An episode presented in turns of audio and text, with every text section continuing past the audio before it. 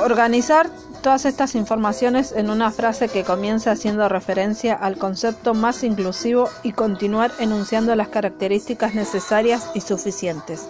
Ejemplo de texto descriptivo. El texto es descriptivo porque responde a la pregunta, ¿qué son los hidratos de carbono? En el mismo se pueden reconocer algunas características propias de una descripción, como por ejemplo una definición, comparaciones, conectores aditivos, sinónimos, conectores contrastivos y ejemplificaciones.